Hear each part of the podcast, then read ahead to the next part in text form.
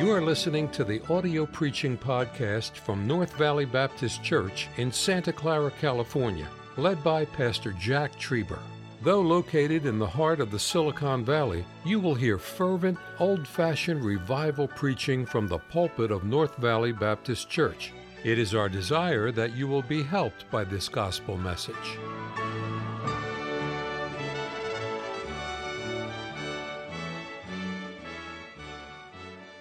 Need a miracle prayer today answered, that you'd have to say it's beyond. I can't fulfill it, but only God can.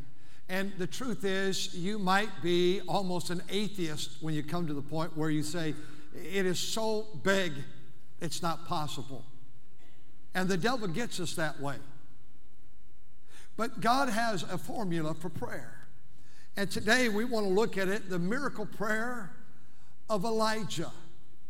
You know, I've been thinking this week, and I've been thinking about the fact there are some personal things I need God to do for me personally.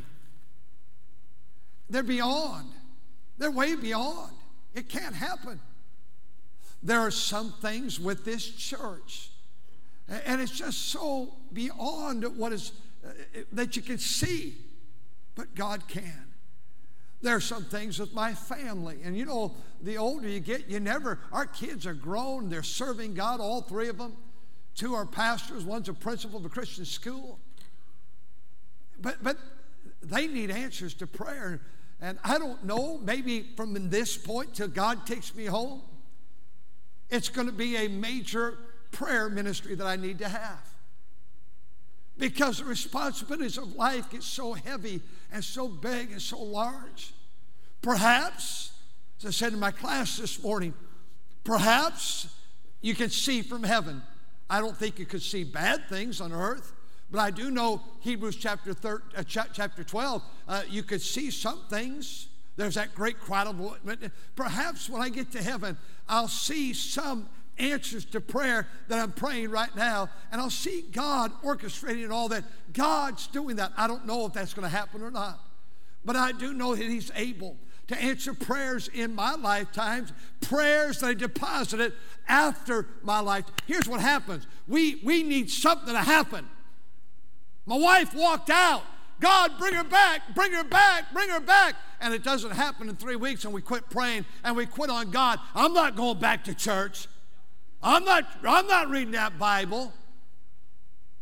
Well, God's word never say you pray until you just, God answers it the way you want it. You just keep on praying. Elijah, James chapter 5, he prayed again. God did answer, and he prayed again. Today I want you to see this great man of God. And oh, what a great man of God. Your Bibles, you're going to need to leave them open, please, if you will. Chapter 17 and 18 today. And Elijah was in need of a miracle. His people were in need of a miracle. Some background. Chapter 16,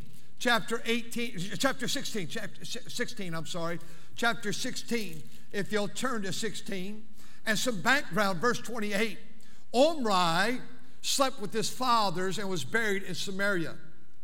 And Ahab, his son, reigned in his stead. Ahab, verse 29, was the son of Omri to reign over Israel. Verse 30, and Ahab, the son of Omri, did evil in the sight of the Lord. Watch this. Read this together when we start with the word above. Ready? Begin. Above all that were before him. He was the worst of the worst. You talk about a nation needing help when their leader was the worst of the worst. My Bible says of this man Ahab, he outdid everyone for sin. He was addicted to sin. He was addicted to evil. And it came to pass, as it had been some light thing for him to walk in the sins of Jeroboam, the son of Nebat. And he took the wife Jezebel, the daughter of Ethbaal, king of the Zidonites, and they went and served Baal and worshiped him. He served false gods. And he was representing the children of Israel, God's people. Look at the next verse. He reared up an altar for Baal, the house of Baal, which he had built in Samaria. And he made a grove And Ahab did more to provoke the Lord of Israel to anger than the kings of Israel that were before him. This man did so wrong. And this is the ministry and the day in which Elijah was called to be in the ministry. Pastor, we were talking on the way up this morning, and they gave me an acrostic for hope. But he said, we live in what the world says is such a dark moment, negative, so many negative people. He says, this is a great day of hope. That encouraged me so much. What a great day we live in. Well, America's so bad. Then why is everybody trying to get in here? Thank God for America. Oh, we have our problems, and we've always had our problems. And we always will, because man is part of the problem. God's the solution. And here we have this wicked king. And so God says, all right, I'm going to have to deal with you. Fire and abundance of water and lack of water in the Bible is always God's judgment.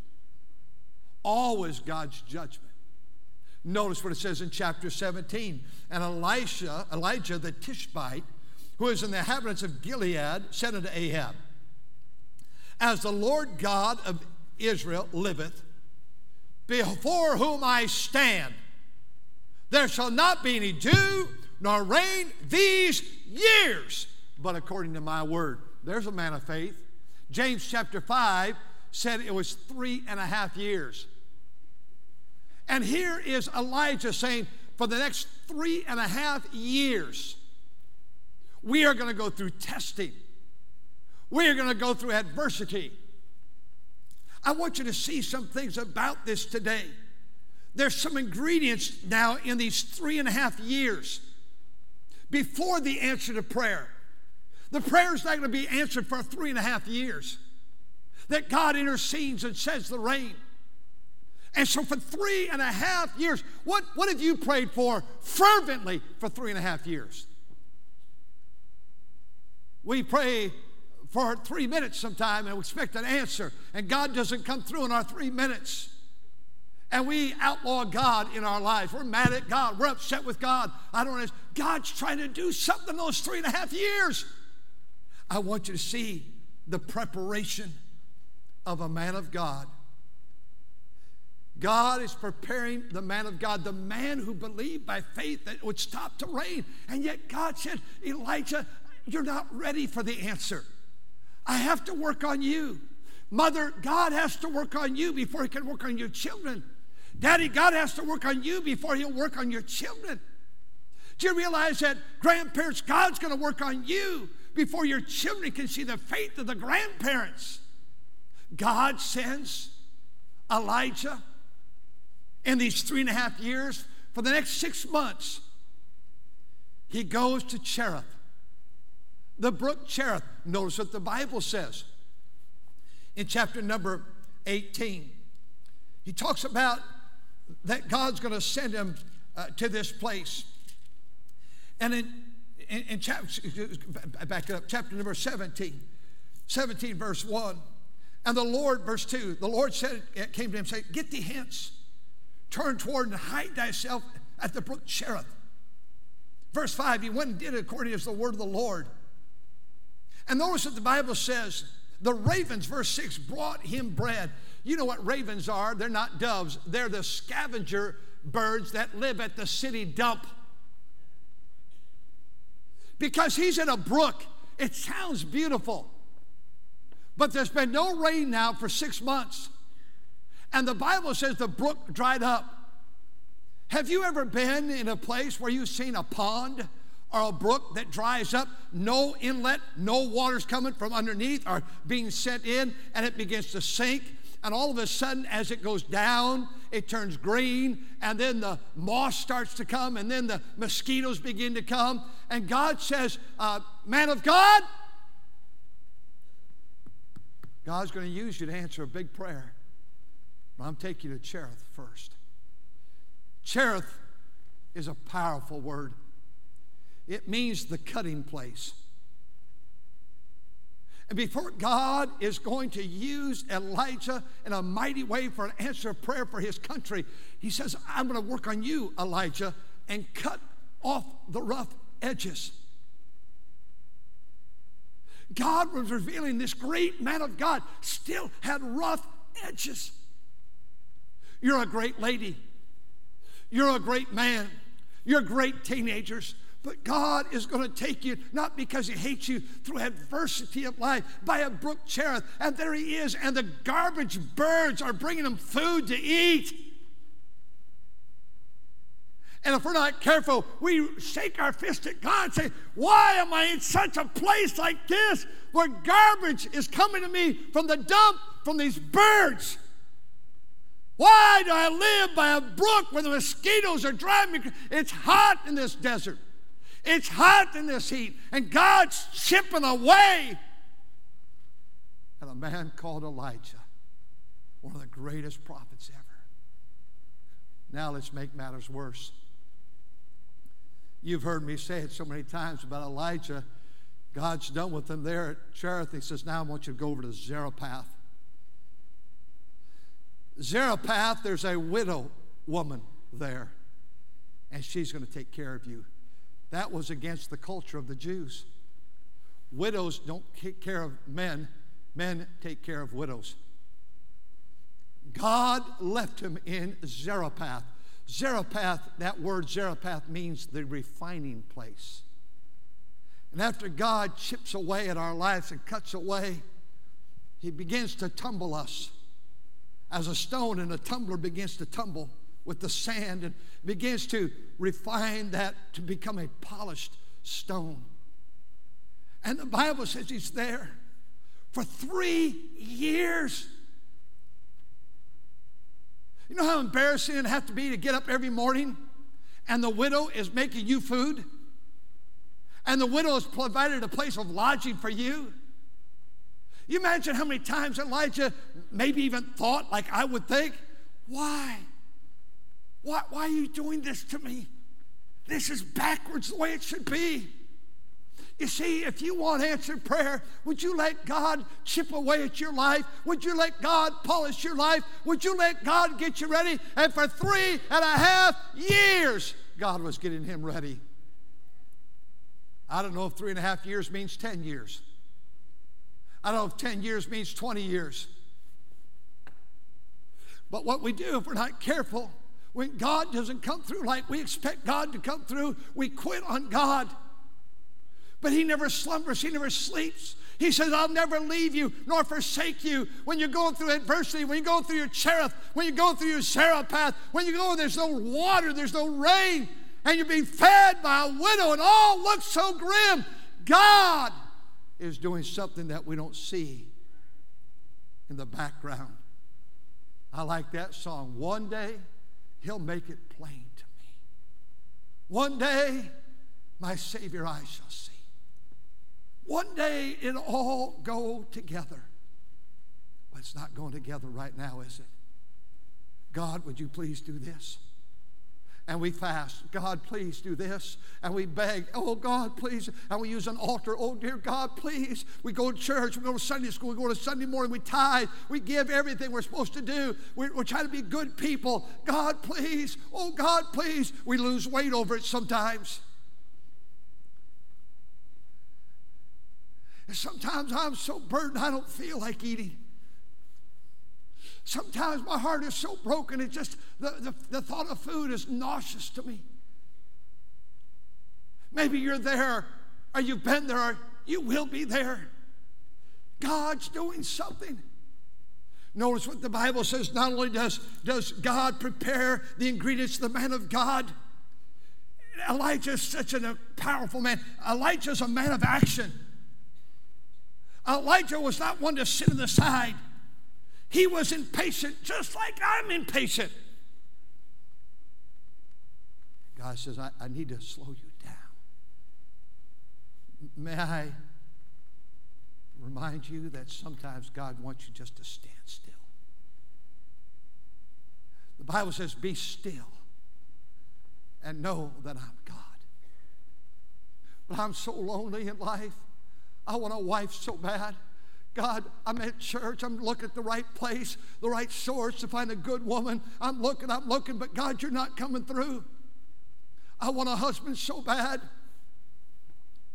I know a whole bunch of ladies in this church would be willing to give you theirs. I'll tell you that right now. I want a husband so bad. And by the way, that's not a bad thing. A husband and wife, that's not a bad thing. You're not evil for wanting that. But I prayed and God never came through. It's been a week, it's been a month, it's been a year, it's been 5, it's been 10. But you don't understand, God's doing something that you don't even know in your life. Apparently you're not ready. But we want a child so desperately. God gives us a child. Oh, we want a child. God never gave us a child. We're done with God. God said, I'm going to have to work on you first, Elijah. You're a little bit rambunctious. I'm going to slow you down. I see, secondly, something here. I see obedience. If we want answer to prayer, not only does God need to work on us individually, the preparation of our heart, but there needs to be obedience. Would you follow with me in chapter 17? Let's begin at the beginning there, verse number 3. I'll read the first 3 words in verse 3. You read the first 3 words in verse 5. You have your homework assignment. Here we go. Are we ready to go? I'll read the first 3 words. Get thee hence. Your words. So be hence. Try it again, ready? Get thee hence. So be hence. Let me read verse 9, about 5 words, and you read your verse 10, the first 3 words. Arise and get thee to Zarephath. So let me try it again. Arise and get thee to Zarephath.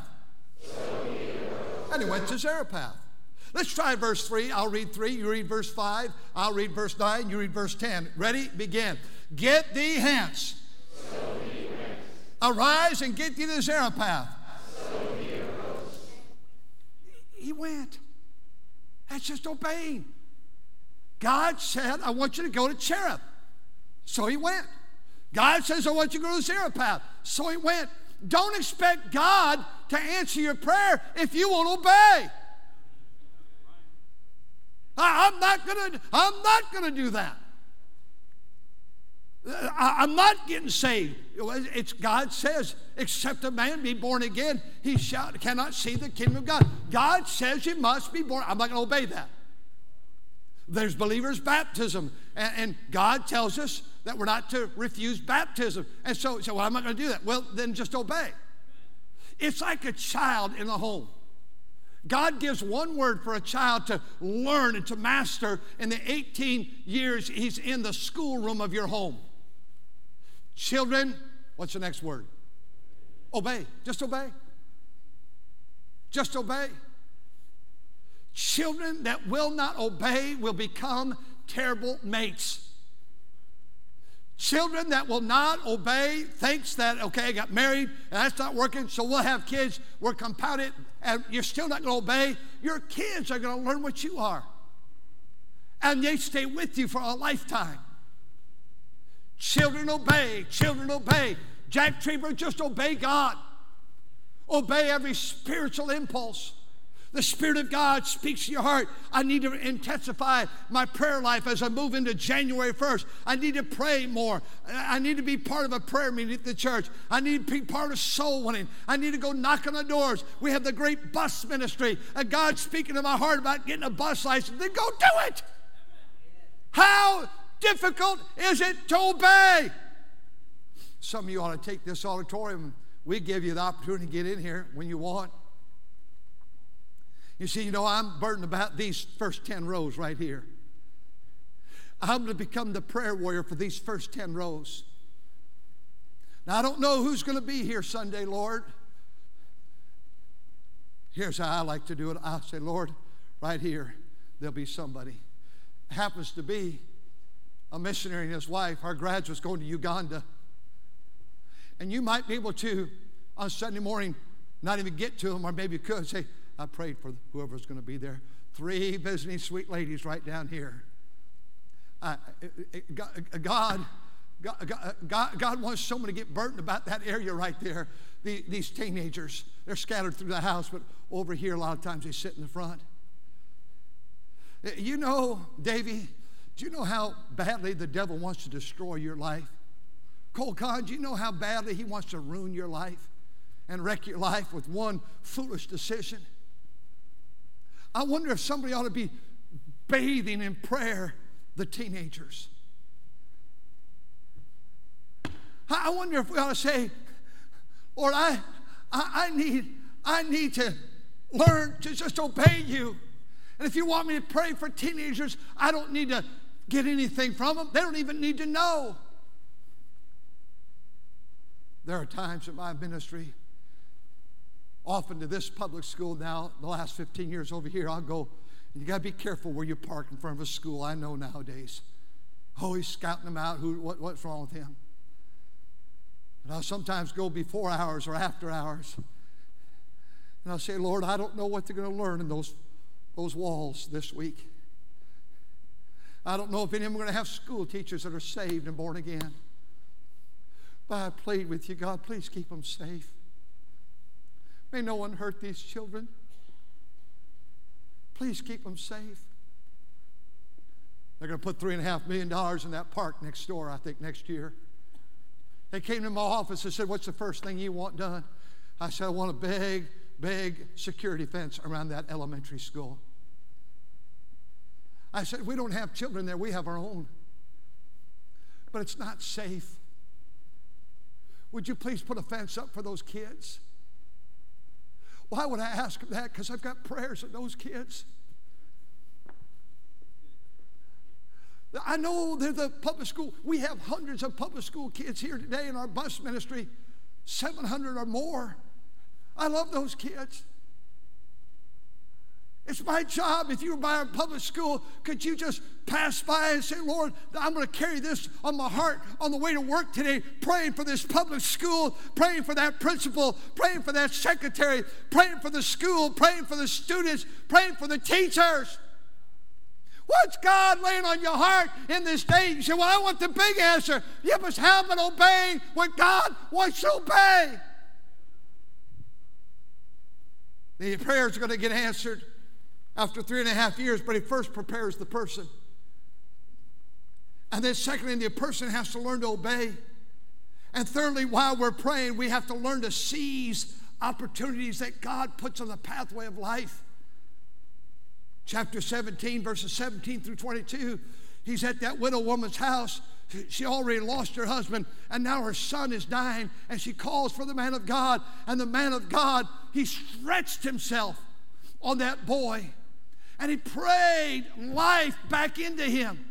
So when I'm not involved in prayer right now. I'm not involved in, I'm praying. I'm not involved in, I'm not going to be involved with the buses now. I got too much. I'm praying for this. I'm not going to be involved with a prayer ministry. I got too much. No, an opportunity came by. Elijah said, count me in. Count me in. Our class got a little bit anxious for the buckets. The buckets are coming. And you know all about the buckets in our church. And we ask all of our 160 ministries to bring $1,000 on Valentine weekend. Our class got a little bit ambitious, and we started already. And Brother Martinez, just for your record, we finished $2,000 buckets already. He thinks he's going to, you don't have $5. He's lying in church. He's lying. You wonder why God doesn't answer your prayers. And he thinks he's going to beat our class, but we're going to get ours in, and then we're going to start helping other ministries. And I said to the class this morning, I said, what was the offering? They told me. I said, we're $210 short from the second bucket. And by the time class was dismissed, they put another $255 in, took us over for the two buckets, which is an honest report.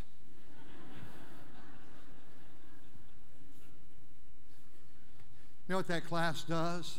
Like your class, they're looking for opportunities. And we have young couples just trying to get on in life and to get started in life and having children in life. You know what? I want the prayer answered. Well, then would you let God work on you? I want the prayer answered. Then would you just simply obey? Well, I want the prayer answered. Well, then will you look for opportunities where you can help somebody on the pathway of life? Would you find opportunities the person in front of you. At Christmas, invariably, I'm not talking about buying liquor and all that. The person in front of you is going to be $4 short. Won't that be? I pray all the time. I'm not much in the stores ever, but when I'm there, I say, Lord, wouldn't it be great if the person in front of me runs out of money? I think it's the most wonderful thing to put down $5. Say, oh, give me your name, I'll pay you back. No, I don't want to be paid back. Isn't it great when someone runs out of money? Isn't it great to bring cheer? You're in the line. Of course, you do the online tomorrow, Cyber Monday, North Valley Publications. But you give online. You do all your Christmas online. But not me. I'm old-fashioned. I go to the stores just like a good Christian opens presents on Christmas Eve.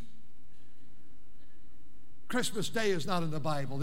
I don't know what you're looking for, but I love it when people get ticked off. I am the world's best at choosing the wrong line. I was on a line this past week doing something. Oh, they were having a fit because there's always a price check when I'm in line. No barcode. And I said, hey, it's your own fault. The guy looked at me. I said, I have the record of choosing the wrong line. And all of a sudden, 3 or 4 people all chime in. We're having the best time laughing about it. I said, oh, no. You're behind me. You've chosen the wrong line, so maybe you are the worst. Look for opportunities. Look for a widow lady that you can help this week. Not hoping that she has money she can leave you. Look for a senior saint. Look for someone in a wheelchair you can help push. Look for someone you can help load the groceries. I know I'm out of time. Number 4, I'd like to say this. You're going to have to stay bold for God when you're seeking God in prayer. In chapter 18, verses 5 through 18 is when Ahab comes on the scene. And he said, are you the man, Elijah, that troubled Israel? And he said, I'm not the man. It's you. We're so cowardly at times. And then number 5. I'll close her down with this. We're going to have to find out it's all about God. In chapter 18, I want you to see in verse 31, man is entirely out of the equation. They're going to build an altar, and they called on their gods all day long, and no fire fell. And then in chapter 18, verse 31, the Bible says Elijah took 12 stones according to the number of the 12 tribes. Verse 32, and with the stones he built an altar in the name of the Lord. And he made a trench about the altar as great as it contained 2 measures of seed. And he said, fill 4 barrels with water and pour it upon the burnt sacrifice. If you're going to light a fire, you don't put water on it. And not 4 barrels. And he said, do it the second time. And they did it the second. He said, do it the third time, 12 barrels of water. And he filled the trench also with water. And he came and said, O Lord God of Abraham, Isaac, Jacob. And here's his prayer. We read it. Hear me, O Lord. Hear me. Watch it, watch it, watch it. That this people may know that thou art the Lord God. So much of our prayer is, I need this. I need this. I can't get along without a wife. I can't get along without a husband. I can't get along without kids. I can't get along without this. I can't get along. I need this. I need this. I need this. And Elijah came to the point after 3.5 years and saying, Lord, it's not necessarily even rain. We need you. And we need people to know it's all about you. And so he didn't ask for rain. He asked for fire. Because it will show who you are. And when God sent the fire, it's an amazing thing. The prayer ends, but a little while later, a young man comes and says, I see a cloud on the horizon. It's about the size of a man's fist. Let's go back and check it out. He said, the clouds are gathering. It looks like rain is coming. And sure enough, 3.5 years later, the rain came. I don't know what your 3.5 years are. In our psalm book, for the sake of time, I won't have you turn there. But I want to read a stanza to you or two. The crowd was great, but she knew she had to reach him. For this was her last hope of ever being healed. So she pressed through until she touched his garment. All right, then and there, her miracle was fulfilled. There's a miracle in the making. See, you don't see it, but God's, you're just a year into it. Or you're just 2 years into it, which could translate to be 10 or 20. I don't know. But God's going to do it. One just for you, the Father is working even now. I don't see him working at Cherith, and I don't see him working at Zarephath. Your prayers have been heard, and the answer's on its way. But not when you quit, and not when you get frustrated with God, and not when God doesn't come through the way you're expecting God to come through. There's a miracle in the making for you today. You have prayed and prayed, but you still heard no answer. Your faith's grown weak, and you feel you're all alone. Don't give up, for the God you serve won't leave you. There's a miracle for you, just keep holding on.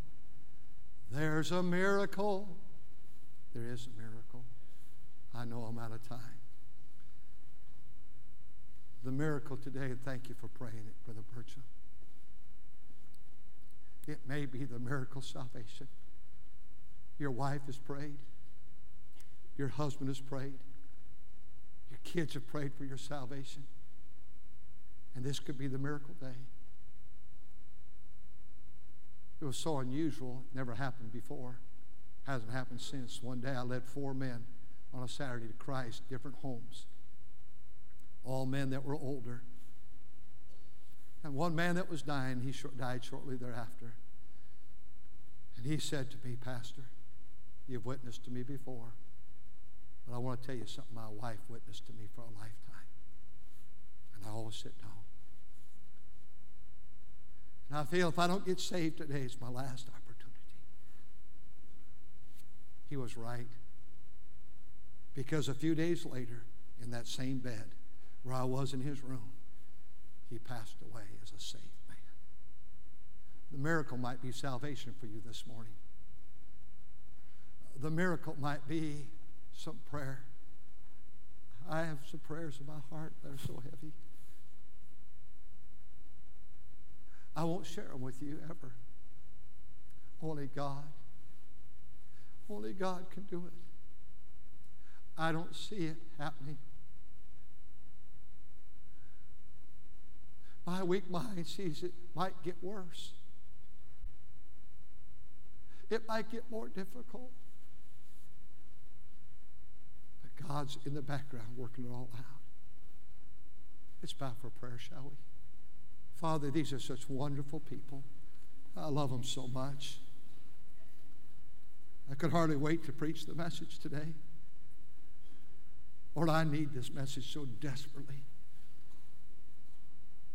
I pray that people today would trust Christ as their Savior. I pray that people would use the altar and say, I want to just keep on praying, obeying, trusting God, letting God, you work on me. Thank you for listening to the audio preaching podcast from North Valley Baptist Church in Santa Clara, California, led by Pastor Jack Treiber.